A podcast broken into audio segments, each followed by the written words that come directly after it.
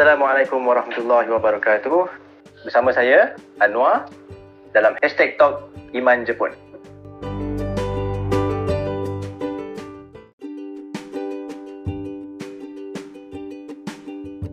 Okay, kali ni bulan Ogos Hashtag Talk dia Hashtag Patriotism Without Borders.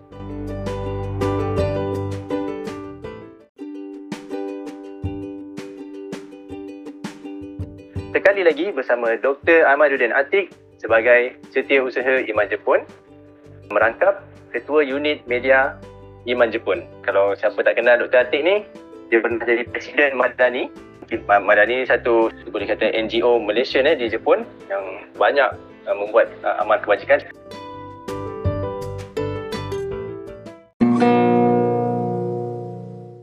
Okey, Dr. Atik. Hashtag Patriotism Without Borders. Ha, Kenapa Iman Jepun nak promote hashtag ni? Okay. Hashtag Patriotism Without Borders, uh, kita nak cuba semarakkan semangat patriotik uh, dan uh, Without Borders tu dipilih sebab semangat patriotik tu tidak mengenal sempadan negara. So, walaupun kita berada di luar negara, contohnya macam sekarang ni kita ada dekat Jepun, so kita nak cuba nak semarakkan uh, semangat patriotik terutamanya di kalangan rakyat Malaysia di Jepun. So bulan kemerdekaan eh. Bulan Ogos sinonim dengan bulan kemerdekaan. So kita ada satu lagi hari, hari Malaysia kan, bulan 9. Nah, mungkin mungkin uh, Iman Jepun boleh extend hashtag patriotism without borders ni sampai hari Malaysia ke kan? Diana. Boleh. Tapi kita punya kita punya fokus adalah untuk menyemarakkan pembinaan rasa patriotik, rasa cinta kepada negara walaupun kita di luar negara. Ha, so mungkin ada keluarga-keluarga macam saya sendiri bersama dengan keluarga anak membesar di luar negara. Ha, jadi kita nak anak ni sedikit sebanyak dia boleh mengenal tanah tumpah darah bapak dia kalau bukan darah dia pun. Jadi dia pun seorang warga negara Malaysia juga. Ha. Okay, itu satu benda yang kita kena sentiasa mungkin kita boleh uh, fikir supaya bercam, uh, ada idea dan idea tu boleh bercambah lah kan.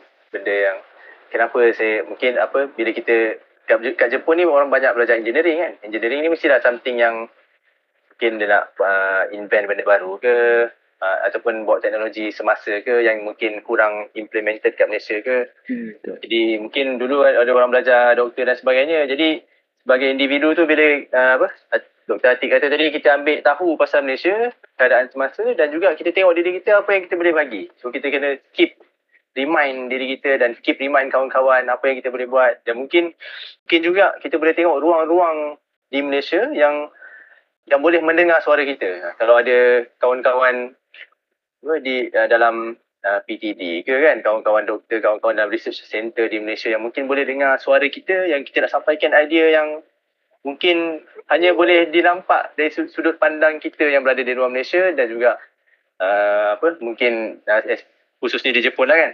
So satu ni lah. Satu mungkin kita boleh terima dia sebagai satu tanggungjawab kita sebagai seorang rakyat Malaysia di bumi Jepun. Dan cara-cara yang lain dia itulah bila apa, mungkin dalam uh, membesarkan anak dia kenalkan dengan uh, lagu-lagu uh, patriotik dan sebagainya. Dan mungkin kisah-kisah patriotism kan. Benda-benda ni macam satu apa orang kata? Satu halwa halwa telinga lah yang boleh menyemarakkan semangat lah. Walaupun uh, jauh kan walaupun jauh. Tak pun lagu Uh, boleh dengar ah. lagu klasik Melayu. tak eh, tak payah lagu lagu jauh je. Lagu Didi and Friends. ha. Dan itu Lagu lagu kanak-kanak yang uh, Malaysia kan. Ha, sebab dia Tapi kadang-kadang ada lagu di, macam Didi and Friends apa semua ni kadang dia ada juga uh, versi-versi mereka ada versi-versi apa semua kan. Dia ada macam versi-versi juga kan. So, itu pun boleh menjadi uh, satu medium. So pendek kata kira macam engage lah dengan Malaysia ni dari jauh kan. Dari pelbagai sudut lah kan. Daripada mungkin dari segi beritanya, dari segi apa uh, media, entertainment dan sebagainya lah kan. Dan juga apa yang kedua tadi, yang pertama engage, yang kedua kita libatkan ataupun kita kita uh, rasa tanggungjawab untuk uh, memberi semula. Ada ni tak uh, nasihat uh, untuk uh, kami uh, Malaysian di luar negara ni? Berkenaan dari sudut ni lah, dari sudut hari kemerdekaan yang akan tiba, uh, hari Malaysia kemudiannya kan. Jadi kita kat luar ne- negara ni uh, dah lah musim corona ni mungkin duduknya jauh kan. Jadi uh, apa apa yang kita boleh buat sesama kita ke contohnya. Ada nasihat tak? Ah, paling mudah kita boleh join lah pertandingan pertandingan yang boleh semarakkan semangat-semangat patriotik dalam diri kita. Ah, Itu mungkin paling mudah. Paling senang sekali kita cuba semarakkan hashtag uh, patriotism without borders di media sosial uh, dan mungkin kita boleh gain traction kan. Mungkin mungkin bukan kita saja di Jepun, mungkin juga dekat serata dunia kan. Uh, ada orang Malaysia di dekat serata dunia yang juga boleh memberikan mesej-mesej patriotik uh, kalangan semua orang. Jadi kita rasa bersemangat sikit lah. Maksudnya bukan kita seorang je duduk dekat luar negara tapi uh, ramai lagi uh, Malaysia yang ada di luar negara di mungkin di Australia, di UK, di Korea dan sebagainya. Wallahu alam.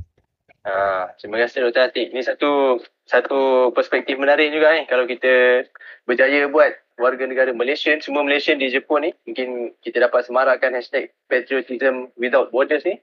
So akan dapat perhatian daripada kawan-kawan kita di negara-negara lain kan. Ah, so kalau untuk uh, untuk pengetahuan uh, semua Iman Jepun ni uh, ada satu uh, uh, Iman ataupun Ikram Muda Antarabangsa uh, di peringkat pusat ni seramai uh, lebih kurang uh, 1,500 ahli di 16 buah negara. So kalau kita dapat uh, bersama-sama memberikan rasa uh, saling uh, bersaing untuk menjadi lebih baik dari sudut patriotism ni mungkin dapat membina satu aura positif yang baik lah kan. Itu dia. Kita punya apa? Hashtag bulan Ogos. Uh, hashtag patriotism without borders. Sama-sama kita uh, engage. Sama-sama kita ajak kawan-kawan untuk membina rasa uh, patriotism. Rasa ataupun uh, semangat patriotik uh, rasa cinta kepada negara kita Malaysia. Assalamualaikum warahmatullahi wabarakatuh. Iman. Hashtag Talk Iman Jepun